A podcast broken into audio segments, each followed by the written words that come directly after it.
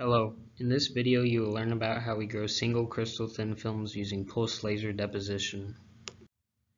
Physical properties of materials such as optical, magnetic, electric, elastic, etc. stem from the constituent elements and the underlying crystal structure. For a given set of constituent elements, these physical properties depend strongly on the way the atoms or ions are arranged in the material. Therefore, by manipulating the crystal structure of a material, it is possible to tailor properties, even induce properties that were previously absent of a material. Pulse laser deposition, or PLD, is one of the techniques used for manipulating crystal structure, and hence properties of materials. We are creating thin films. Thin films have been implemented in TV screens, computers, cell phones, etc.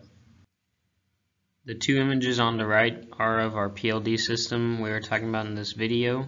The top image is of the chamber, the bottom image is of the laser on the right, the guiding system in the center, and then the chamber is on the left. PLD works by having a high-powered laser hit a target material, and when that happens, it will break apart the molecules and create high-energy plasma.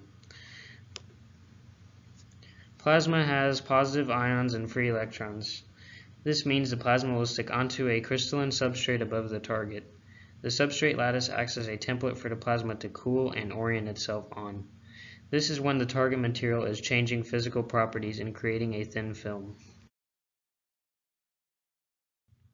For the target material to have its atoms move about and orient like the substrate lattice material, the atoms need to have enough energy to do so. PLD uses an infrared laser to heat an Inconel absorber where it would transfer the heat to the substrate evenly. This gives the target atoms enough time to move and orient to the substrate lattice. So in this animation right now, the substrate is cold. So when the atoms move onto it, they don't have enough energy to move about and orient how we want them to. So we heat up the Inconel absorber. So now when the atoms move down to the substrate, now have the energy to orient how we want them to. In addition to the energy the atoms get from the heat substrate, the particles also bring energy when they are deposited onto the substrate because of their higher speed. Watch our next two videos where we go in depth on the laser this PLD system uses and how we analyze how our material is deposited.